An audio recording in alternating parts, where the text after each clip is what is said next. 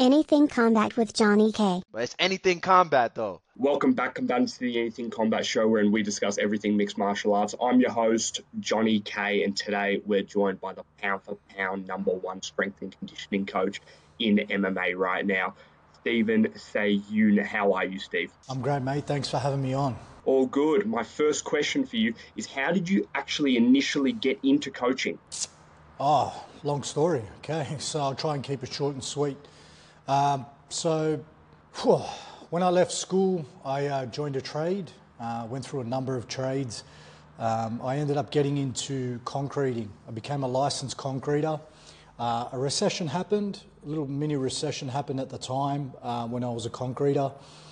And um, my life was kind of going a bit stale, uh, a bit off track, getting into trouble and stuff like that. So I ended up enlisting into the Australian Army, became a rifleman, um, from there, I developed a passion for physical fitness and um, yeah, I became a combat fitness leader in the Australian Army, and that kind of gave me the guidance that I was looking for um, with my life and what I wanted to do with my career. And I fell into CrossFit, started out as a CrossFit coach, and um, from there I then progressed and transitioned into the corporate sector, working with corporate men in the city, in the CBD in Sydney.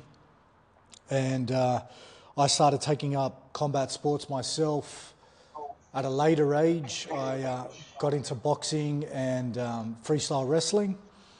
I ruptured my Achilles uh, with freestyle wrestling. So I snapped my Achilles, I had surgery on it. And uh, when did that take place? Sorry, because I was looking on Instagram, I saw that video. But was it a recent occurrence? No, no. This has probably happened over four years ago now um, but I'm still not 100%. And it's pretty much spark, pretty much what sparked my interest into strength and conditioning for combat sports. i I sat there and I was like, well, why did this happen? You know, I'm perfectly fit human being, and you know, I step back hundreds of times a day, if not, you know, I've, I've done it over and over again. Why did it snap on this particular occasion? So that kind of led me down a, a, deep, dark rabbit hole of finding out why, how to train smarter, um, and then also be able to relate to, to combat sport athletes that may be going through the same thing with their setbacks. And it kind of sparked my passion um, to redirect my business towards combat sports. I felt like it was a very uh, rigid industry where the strength and conditioning level of expertise, in my, my opinion, I felt like was quite low, and there was um, quite a gap in the market when it came to, to actually analysing movement models and, and seeing the way that, that athletes move as a human first as opposed to just performance. Um, and that's what really kind of, that's the kind of angle that I'm, I'm kind of striving for and I keep pushing towards that is to think outside the box and get out of these rigid systems uh, and start looking at your athletes as humans first and foremost before you start you know, trying to sprinkle in the fancy performance stuff. And I think if we, we have an open lens to that, where we can actually not have a biased opinion on how things should be uh, because we've been told that way, but look at what's presented in front of you. And with the experience that I've had throughout the years of being a coach, it's coming up to 15 years now, I'm able to, to look at things through a different lens. And I feel like that's kind of helped a lot of the athletes that I work with that come to me with no ACLs, ruptured, you know, you know, torn labrums in their shoulders and things like that. I've been able to, to have great success with these athletes, being able to relate to them on a personal level by actually doing the sport yourself um, and kind of seeing, you know, the mental struggles that they'll have not being able to do the things they love. What's the Australian Army like? Did you enjoy your time there or I see that you're smiling. Uh, what can you say? What can you say about the Australian Army? Look, it's it's. I've had this conversation with a lot of people, and I feel like people who are in the army only understand what it's like. Um, and trying to explain to you how I felt on a day-to-day basis and my experiences, it, you'll find it very hard to relate to. So uh, there's a lot of pros and cons to it. It was. It definitely took me out of my comfort zone. But I did find that getting fed three meals a day, not having to worry about bills, um, and and you know stressing about when your next paycheck is coming through was quite relaxing for me in a sense where I was concreting 10, 12 hours a day with hard labour. And here I am in the army, get to train two, three times a day and get fed three meals a day. For me, it was kind of, it was easy in that sense where it was quite enjoyable. But uh, when, when I did become a qualified rifleman and I was posted to a battalion, uh, you, you did start to see the cracks in the walls where you saw a lot of depression, you saw a lot of guys come back from, from deployment and you know were missing fingers. Some may have you know missing legs and from IEDs and stuff like that. And you know it's not always what it was cracked out to be. And it's kind of like training for a football game that you never get to play. Uh, and that was kind of the, the biggest limitation in terms from the mental aspect for me. And yeah, just kind of felt like your life wasn't going anywhere, and I had to move on and go out and do something on my own and we weren't going to get any deployments anytime soon. So, so that's why I pretty much went out on my own to to do what I love. It's it's it sounds sounds so difficult, so interesting. So, yeah, I'll, I'll move on from that because it doesn't sound like the most fun thing in the world. Well, it's more like this, right? Let's say, for example, when you learn a skill and you attach fear to a skill, it gets ingrained in you, becomes subconscious because you you almost develop an anxiety or a PTSD about not not trying to, to screw up this, this execution of a certain skill. It may be stripping a weapon, it may be attention to detail, it may be, uh, for example, um, not, not, you know, make sure that you're not lasering your mate when you're clearing a room. Um, just, just things like that where when you attach fear to a skill, and I spoke to a psychologist about it, uh, it, it almost becomes like for, you're forced to learn it at a faster rate where it's ingrained. And I think that the attention to detail was a positive for me in my coaching aspect, but it can get a bit obsessive with everything that you do. So, you know, looking at the finer details of movement models and, and the way that humans move, it's for me that's really I find it calming because I can hone in on that specific topic or that that um, you know, specific situation and really try to get to the, the nitty gritty of it all. Um, and attention to detail and looking, having a coach's eye is extremely important when it comes to strength and conditioning and, and looking at the way that your clients move. What's their skill level when it comes to MMA in the army? Like, would you say they're top tier, or would you say there's like room for improvement?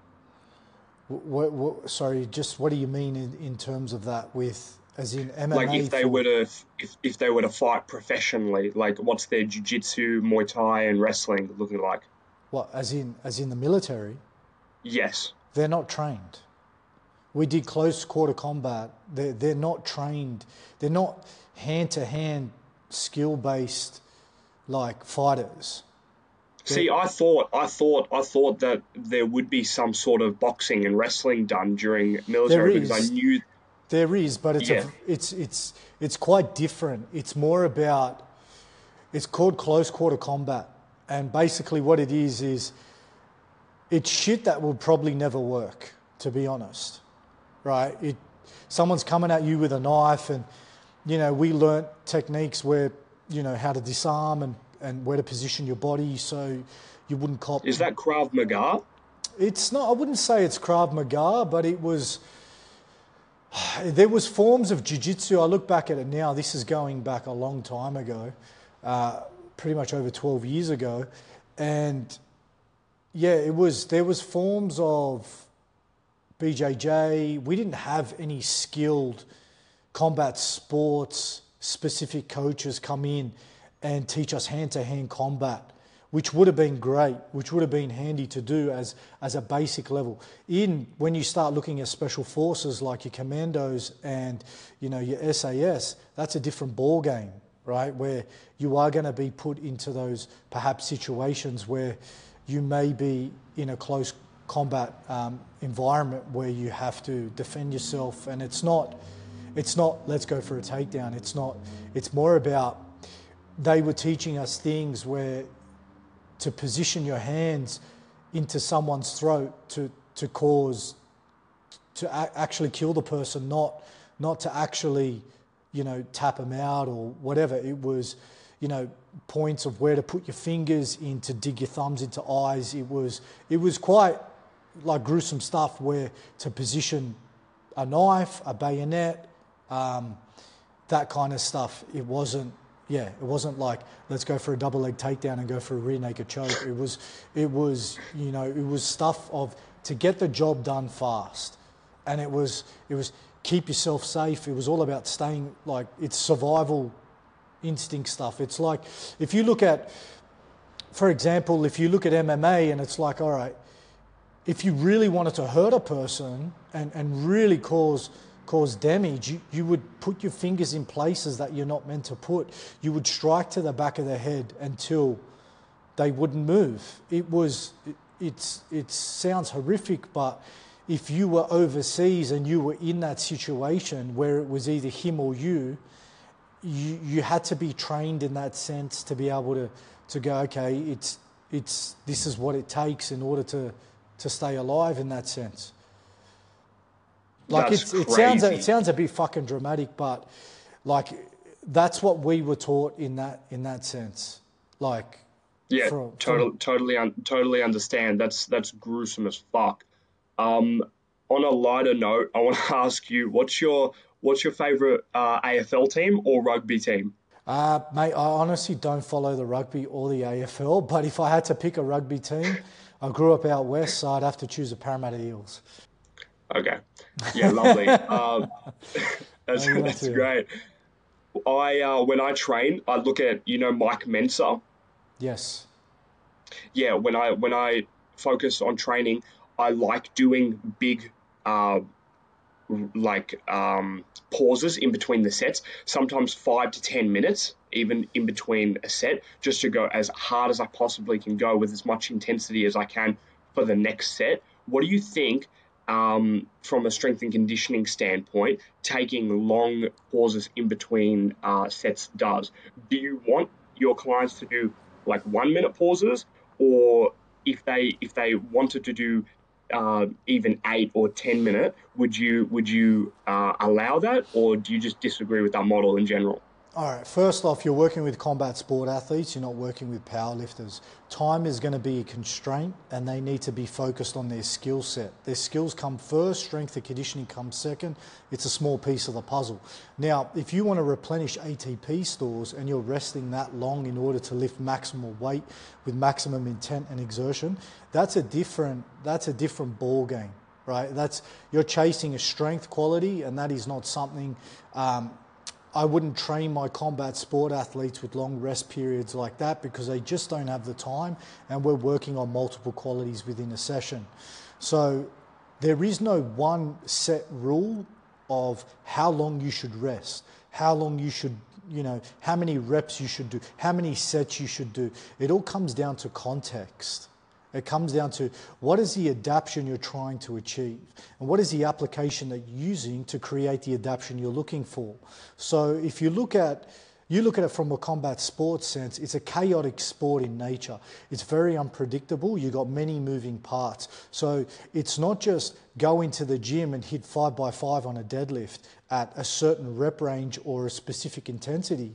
There's more to it right? The- You can't just have rigid systems in chaotic sports that are unpredictable. So, uh, to answer your question, there is no perfect uh, rep scheme or or rest period. It just depends on the context, on what you're trying to achieve, and the adaptations you're looking for. Where is your family originally from, and when did they come to Australia? Okay, so my father is from a Lebanese background. My mother is from a Slovenian background. So Yugoslavia used to be a part of Yugoslavia when Yugoslavia was one one country. It's now obviously diverse, um, and everything's just all separated now. So mum's from Slovenia, dad's from from uh, a Lebanese background. My parents were born here, but my grandparents. Uh, I'm more. I'd say my grandparents came here to escape the war. Um, you know, they fled to, to escape the war and, and start a better life. Uh, they, they came with, with my grandfather came with one pair of undies, fucking a dollar to his name, nothing, and they started from scratch, and they they worked really hard from my mum's side of things. My on my dad's side, they were like first generation Lebanese to be here um, in Australia. So I don't know exactly when they came here, the year, but they it was yeah quite a long time ago. So I'd say my grandparents on my mum's side probably arrived here in in the late 50s, and on my dad's side, um, I think my grandmother would have got here around the same time. What's the most common injury your clients come to you with? Is it is it shoulders or knees? I'd have to say knees, to be honest. Like with with combat sports, especially grappling, especially in grappling, it's knees, musculoskeletal injuries, um, and a lot of them are hobbyists. Or if I do get experienced athletes like uh, with Isaac Michelle, William Tackett, guys that I work with at a very high level, a lot of them had MCL issues. Uh, well, William Tackett in particular had an MCL issue from not tapping in ADCC. Um, and I guess you're going to put your body on the line in order to, to, to hold out as long as you can, and you will risk an MCL in order to, to advance into that competition and perhaps get a, get a medal there. So that was one of the, yeah, that's, that's the biggest injuries. With Isaac, on the other hand, it was more meniscus just from passing, trying to pass guard. Uh, you know, when you see BJJ, a lot of it has deep knee flexion where you, where you have to produce force. You've got, particularly when you're passing guard, if someone locks your leg down um, and you're trying to push out of it with your free leg, the knee goes into a lot of flexion and then you are pushing with a concentric contraction at end ranges in, in odd positions. And feeling the demands myself by doing the sport, I can see why guys would get kind of cranky knees being in these deep ranges of motion where they're producing force. So, training that in the gym and exposing yourself to, to stresses that a may be indirect to the sport, but are definitely going to have a positive transfer is training those positions or similar actions um, that train the muscle groups that are going to be exposed to that stress uh, while you're rolling on the mats how important is neck training? Is it underrated and why do you do it? It's extremely important. It's one of the key resilience sites of the body that are exposed to repetitive forces. Uh, I, I, think in BJJ they don't do enough neck work. In freestyle wrestling we do heaps of it. We do a lot of bridging, a lot of advanced stuff. However, it's not enough to fill in the gaps, right? Say you tweak your knee, uh, tweak your neck in uh, in wrestling or grappling scrambles or whatever it may be. You, you oftentimes you can't go into the onto the wrestling mats and perform, you know, compression with axial loading through movement, such as a wrestling bridge, you might just make things crankier. So we need to fill in the gaps that they're not getting by utilizing isometrics, banded work to train the neck um, in just different contractions, different stress, but obviously regress it and expose them to to to pretty much physical qualities that they're not going to get from the sport because it's dynamic, it's fast, you're getting neck cranks. Someone puts a jumping guillotine on and, and cranks the shit out of your neck, and it, it just gets sore. It's one of the, the first sites that, that people are going to swing off with heavy snap downs. They're going to put, you know, put you in headlocks. They're going to sprawl on your head.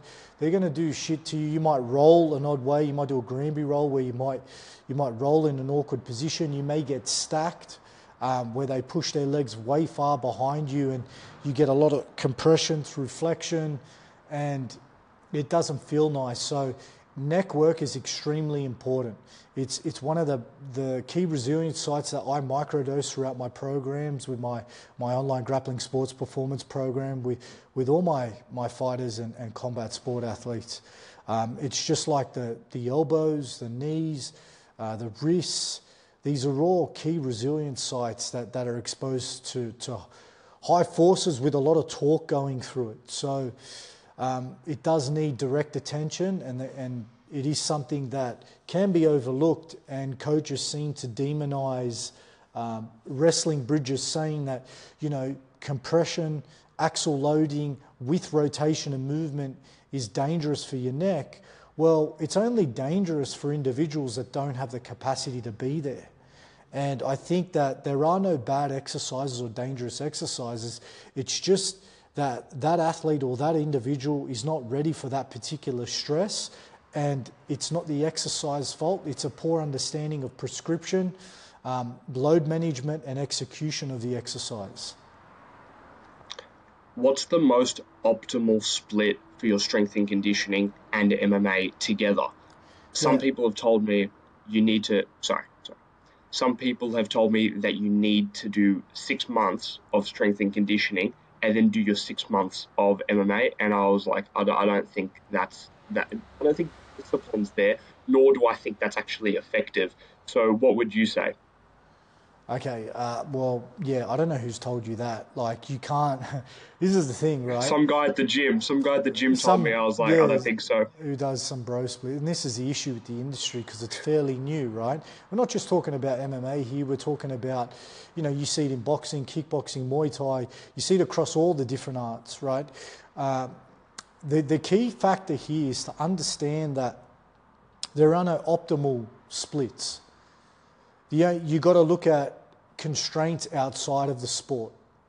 And that may be time, access to equipment. It may be, um, you know, do they have pre existing injuries or niggles that you have to work around? These are all constraints you need to take into the equation when you look at, let's say, perhaps, I don't like using the word optimal, but let's say, um, you know, a preferred choice of a split, right? So if I have a time constraint and I have athletes, uh, who are practicing their skills on a regular basis. And some of those days are intense and have high training load versus low tra- training load where, where there's less stimulus. We need to look at a split that covers all ends that works on multiple qualities throughout the year. I don't like the idea of focusing on strength blocks, moving into a power block, and rinsing and repeating that process over and over again what happens is you start favoring a particular quality at the sacrifice for another quality. And that comes down to shitty rigid systems with S&C coaches using an algorithmic model that is still present to this day that needs to just it kind of needs to fuck off honestly and it frustrates me because you can have it all you just need to understand concurrent training models that actually like just common sense, good program design. Where for me, I work on multiple qualities. It's plyometric development. We work on strength. We work on secondary exercises to work on, let's say, unilateral strength from left to right sides. We work on we work on key resilience sites to build robustness in, in areas that are exposed to repetitive forces. So you need to do it all. And if you have limited time with an athlete, let's say most combat sport athletes I work with the, at the best, have maybe three days a week to invest into strength and conditioning, that a full time athletes getting paid to do that as a sport. Let's say you don't have that luxury and you've got hobbyists who aren't getting paid uh, and they have one to two days to invest into their S&C per week, you're like, well, what, what can I do with this guy in one to two days per week to create some change within their athletic capabilities to have a positive transfer to their sport? And the only real way you can do that is perhaps maybe utilizing a full body layout where they're not going to be too sore to express their skill set the following day. Now, that split routine in terms of full body seems to work well. I've had great success with my combat sport athletes who, are, who have signed up to Grappling Sports Performance and have taken part in Build the Basics 101, just as just a six week kickstart strength and conditioning program. Now, doing the sport yourself, you can feel the demands right? I come back from grappling, I feel like a cripple some days. The next day I walk in and I'm like, I just need to move around. Everything's a bit sore not just one thing, my neck sore, my back sore, you know, elbows are a little bit tender. And I usually find that getting a full body approach in there just to get things moving again seems to be the, the, the biggest bang for your buck when it comes with time poor individuals who need to spend and invest their energy uh, investing their, into their skill set to make them better combat sport athletes. When we talk about martial arts, I want to know which athletes are better. And when I mean by better, I mean mobility, strength, endurance, cardio, and just athletic performance in general. Would you say the grapplers are better or the strikers are better? I heard you say something about wrestlers being the superior. So, um, who would you pick? Okay, so if you look at if you're talking purely from an athletic standpoint in pure athleticism, if you get a freestyle wrestler who's been wrestling from a young age, and you look at the way that they move from a movement perspective and the dynamic uh, sport in nature, the mobility, the, the strength, the positions they can get into, the vulnerable positions they can get into and produce force at a rapid rate. Freestyle wrestlers by far are some of the most freak athletes I've seen by far. And I, I've, I've got a the, question. So, sorry to sorry to interrupt. Sorry to interrupt about that. When I was watching your Instagram, I saw something about you know kids in Russia how they get these sambo kids to just um, work on their tendons and their and and just mobility in general for wrestling. If you don't do that when you're a young kid and you're fully grown, can you get that level of tendon strength afterwards, or or is it is it gone if you haven't done it in your in your childhood? So all right, so we're jumping from from from question to question, but yeah, Sorry, I so, kind of interrupted, but I'm excited about that question. Okay, well, so I just had a great podcast with Jake Tuura. Jake Tuura is a, is a strength and conditioning coach um, who works a lot with um, field based uh, athletes, like in basketball, not field based, but like court based, like basketball. And, you know, he's got, he's got some great protocols on tendon health and the remodeling process of that. We had a great discussion. One of the discussions was, by the time you turn age 17, your joints, your tendons, your ligaments are fully formed at 17. Now, when you take part in a combat sport like me, like being a shitty stiff mover who took up freestyle wrestling at age 33 and trying to get into those vulnerable positions, you have a very limited game and skill set where it's not going to feel great on your body. I've seen some guys um, do really well roughly between ages 16 to, to 21 who've taken up freestyle wrestling then and have had some awesome changes and look like they've been wrestling for a very long time. Now, you do develop tendon resiliency in your youth, but it doesn't come from specifically, all right, guys, we're going to do some isometrics when you're six years old. You're naturally going to get it from playing. More variability, and you look at freestyle wrestling, look at the variability in movement that you're seeing. You're seeing so much variability. And you look at guys who are older and they'll lean more towards Brazilian Jiu Jitsu. It's a slower game, it's not as dynamic. You're not going to be forced into extreme vulnerable positions at a fast, rapid rate. And I think 99, you look at uh, grapplers, uh, sorry, BJJ guys, they're doing it in their 60s and 70s, and they're still having great success.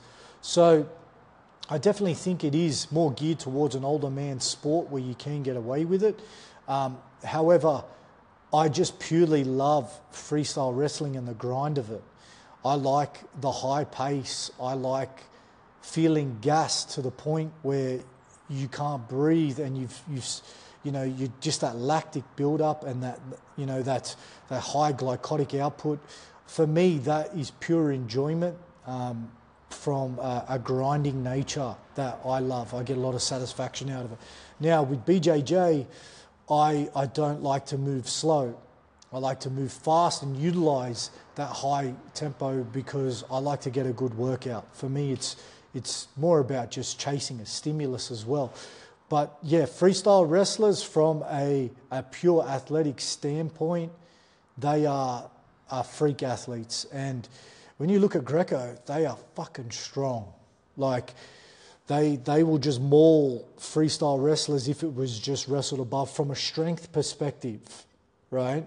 They're two different sports. But I've had the luxury and the pleasure of training with um, my, my coach, who's originally from Slovakia, and we have a guy here from Siberia um, who's you know spent a lot of time in Dagestan and, and Russia, and I've had some great conversations. And I look at the way that they wrestle, and I don't wrestle them. It, it's I would get broken straight away. Just just how dynamic and hard they train for European championships and things like that. I've I've seen I've seen these guys with no ACLs, still with no ACLs, um, compete at the highest level and just ignore it and, and will will put their bodies on the line and just go, I'll get surgery after I finish competing when I'm ready to retire.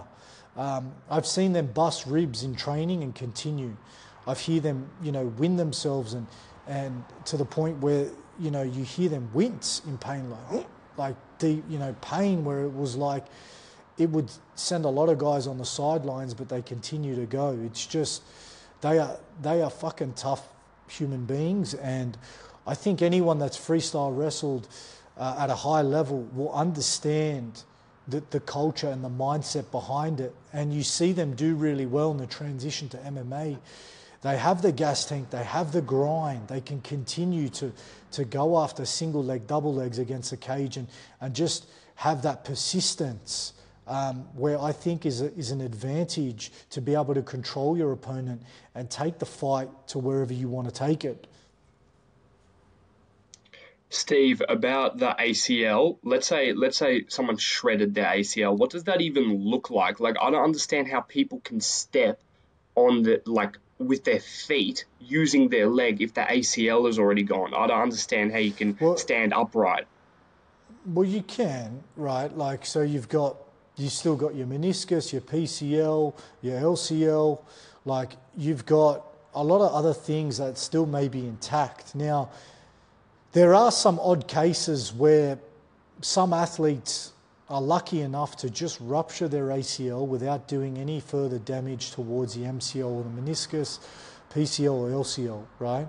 So they're, they're perfect candidates to go into a, a, brace protocol where they don't require surgery and they use um, an immobilization technique where they brace the knee at a certain degree um, for a period of time and increase that certain degree and then come back to, to playing um, competitive sport after they've done their return to sport protocol. Um, so you can, I've seen some horrific stuff happen and I've seen guys come out of it and still compete um, with no ACL. So I've had guys come into me, you know, that have had underlying partial tears in their ACL and have had a fall or done an awkward throw um, in BJJ and someone's landed on their leg funny and they've had that kind of finish a job off with some meniscus damage and they've gone down the non-surgical route and that took six months. Um, six to nine months of, of good, solid S&C work with myself and physios. And we've had them sit down with surgeons, and the surgeons have said, look, I don't recommend getting the, the surgery depending on the way that you're moving and, and how strong you are and the stability you have. You may be you may not need to get it. But me, in my personal opinion, if I was a full time athlete and and I ruptured, touch wood, I ruptured an ACL, or you did some sort of, uh, let's say an ACL, and you had some MCL damage with that with and a meniscus, and my goal was to get back onto the mats and compete again, I would definitely opt for the surgery. Is running bad for your knees? No, nothing's bad for your body. Nothing is bad for your body. It just comes down to a poor understanding of exercise selection for that individual, a poor understanding of the load management and execution. Which fighters have you trained in strength and conditioning? Would we know these people?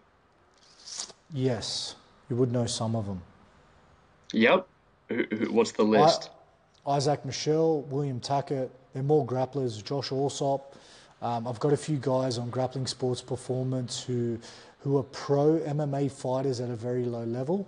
Um, and then I've got some other guys that work with me directly currently now that have had a few pro MMA fights, not at a very high level. And funny enough, I've seen some of Volkanovski's strength and conditioning, and yeah, I was quite surprised at what was being done and it just goes. What did you show... think it was shit? I'm not going to say anything, but I do think you could do it a lot better. Um, and I'm not going to. Yeah, from what I saw, it just seems like every other fighter's strength and conditioning program. I see. I see. Okay. A bit, as the Australians say, how you going? So you're pretty. You're pretty lean you're pretty lean and you're big. I would consider you like like Uh, you got a lot of muscle mass. I want to know what your cardio is like personally. Uh, it's not too bad. I pretty much do most of my cardio. I'm only 80 kilos, man. I'm not big. So, yeah, I'm not. You I'm not look big, big, though. Uh, maybe it's just the angle that you see on social media. I'm definitely not big. I'm only 5'10. I'm 100, 178 centimeters and I weigh 80 kilos. So definitely not big. Um, but yeah, in terms of like my conditioning, I, I, I like to go to to a point where where I'm spent. Um, in terms of like aerobic conditioning, I'd say I'm very aerobically well rounded from investing a lot of time into it indirectly. Uh, so I do spend a lot of time working on cyclical methods like the air bike or just going for like a light slow jog just to be able to, to train that, that lower end of threshold training to help with recovery and just general movement. Um, from some of the guys I train with in a wrestling sense, um, I think it's okay. I've been pushed to breaking points doing dogfighting rounds where that you know that's expected just depending on your style I like to keep moving and, and moving hard and fast but I'd say conditioning is okay. Um, especially at 80 kilos of body weight you definitely want it to be okay. When you're not training what else are you doing? What are your hobbies? Uh, I'm a family man. So I'm either working or I'm spending time with my family. Um, but at, or I'm actually I'm a bit of a nerd. I'm a bit of a geek in that sense. I like to, to obviously refine my craft and re- research certain topics just because I actually enjoy it. The, the thirst for, for learning more, um, it motivates me to get out of bed in the morning. I, I feel like coaching is not enough for me for fulfillment. I need to, I need to continually keep learning or I go stale and I get bored and I feel like I'm not making any progress as a coach. So I spend a lot of time investing into into learning new skills, learning new new concepts, new models, new systems, new principles, whatever it may be to, to make me a better coach or whatever I'm interested in in a particular topic that I feel like I don't know enough about, I will continually try to push that in that sense when you do your research, what is a particular exercise that you see people doing all the time that you hate, that you think is either redundant or you think people would get injuries from that they're doing like right now? I don't think they're going to get injuries from from from any exercise. It's just more about a poor understanding of execution again, the prescription, um, and then obviously load management. So with um, something that I do see that really pisses me off is not getting athletes to train to a full range of motion. Uh, training combat sport athletes like sprinters utilizing partial reps, shortened positions because they want to reduce eccentric loading and soreness on the body. Um, my honest opinion with that is if you want to work on concentric output, um, just choose a different exercise for that sense. I would perhaps look at utilizing, you know, plyometrics if you're looking to chase that stimulus. But if you're getting guys utilizing partial reps to reduce muscle soreness and to not take anything away from their skill set, I would just lighten the load and train to a full range of motion so you're not losing those capabilities or, or capacity in terms of range or perhaps utilizing a different exercise altogether. Um, one thing that shits me uh, with squatting is people trying to spread the floor people trying to push their knees out into the frontal plane um, and trying to push off the outside of their foot uh, and placing the bar on their back, getting every single fucking client to back squat um, and training their, their combat sport athletes like powerlifters where they're just going to compress the shit out of their fighters, where they can't move and rotate and be able to express their skills at a high level. So you, I like to obviously anterior load the weight in front of them, just allows for a better, a better path um, allows for them to push their center of mass back where they can actually achieve deeper hip flexion and internal rotation, which at the end of the day, you see great positive transfer from athletes training to a full range of motion as opposed to, to using partial reps. Um, I've had great success with my combat sport athletes all year round by utilizing these principles and the issue is coaches don't know how to get their clients into squatting to a full range of depth just by not positioning the bar in the right spot, not using the right heel elevation to, to actually help with, with getting them to sit back and be able to access these deeper ranges of motion. Um, so yeah, the squat pattern is number one that, that pisses me off. Um, and using hurdles in their plyometrics, using constraints. I'm not a fucking fan of constraints, using a constraint based um, hurdle approach with, with fighters. We just need to get them working on locomotive patterns with extensive plyometrics and, and getting them into deeper ranges of motion at higher velocities and then exposing them to, the, to more intense variations without the constraints of hurdles. When I was looking at your page, I I was I was in the gym and I was punching with dumbbells. Oh, and then I looked at your page and it said some shit like why punching with dumbbells is redundant. And I was like, this fucking guy, I can't, I can't believe him. I can't believe how could he say this. So, so what can you tell me about that? And am I an idiot?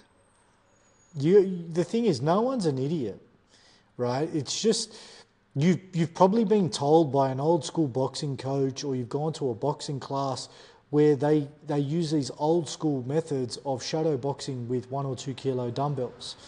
And they may do it to, to think that they're building endurance in the upper body, but if you actually look at what the weight does pulling the arm down, it just overloads the anterior part of the shoulder, and that actually changes the force production of where you want to produce force, right? Let's say it's, it's horizontal force production with a punch. So by having the dumbbell where it's forcing you down and you're having to, to actually work against that, it's not going to improve your technique. It's actually probably going to inhibit the way that you throw a punch and it's going to alter the way that you, you actually move into that position. And it's just going to load up the shit out of your anterior part of your shoulder. Now, as a fighter and as a boxer, if you're already punching a lot, you're using copious amounts of your anterior deltoid already right? And a lot of it is anterior where you are getting the compression at the front, you're shortening the tissues at the front, you're lengthening everything at the back in order to, to, to be able to punch the person in front of you. So my my advice is to if you're going to try and if you want to improve punching power, a number one, you've got to refine your technique. You've got to hit the heavy bag they're non-negotiables. That is the most specific way of improving punching power. Then you've got to look at force transmission, the, the ability to transfer energy from the feet into the hips, into the spine, and then finishing into the arm. These are qualities that you can work on in the gym. And then I, I hear people like, uh, you know, punches are born punches, you know, and you either have it or you don't, you know, and, and punches are, are, are fucking, you know, it just, it is, yes, definitely, that, that definitely does have some merit to it. But if you have a, a seasoned fighter who hasn't tapped into enhancing those thresholds in a controlled environment, it, it may, it definitely may have a big fucking positive transfer in terms of athleticism and building a robust body to, to be able to withstand the demands of boxing and striking. Who is your favourite fighter of all time and why? Khabib. I don't know, man. I just got a soft spot for him. I just, just the, just the way he, just the way the man is in life. You know, just the relationship he had with his father, um, and how humble he is, and didn't get steered in any different direction from all the success he made. He stayed true to his roots, his faith, um, and dominated like I've never seen anyone dominate in MMA. Um, yeah. Yep, go on. And if it's boxing, it's Mike Tyson. I just, just, I, I, again, I have another soft spot for Mike Tyson. I don't know why, but I guess it was his upbringing. Um, I don't think we saw the best of Mike Tyson. I think we we didn't get to see him dominate like we should have, and the way that they, they fighter grew up and what he went through as a child, it's surprising to, to see that he could have been a fucking serial killer for what he went through. The trauma that that, that, that fighter went through to be to where he is, to become the heavyweight champion of the world, um, you know, was it was good for him to channel that energy into becoming something great as opposed to something that could perhaps be, you know, quite dark in that sense. Um, yeah, I think it's two ends of the spectrum. You've got Khabib, and then you've got, you know, Mike Tyson in that sense. They're probably two of my fi- favorite fighters um, in terms of the, I would say, the modern day era in that sense of Khabib, and I wouldn't even say an old time era for, I'd say the 90s for, for Mike Tyson. Skill for skill, who do you think's better, Makhachev or Khabib? Khabib. But why? Think, don't you think that? Don't you think that Makhachev, like Makhachev, did win the gold medal in sambo?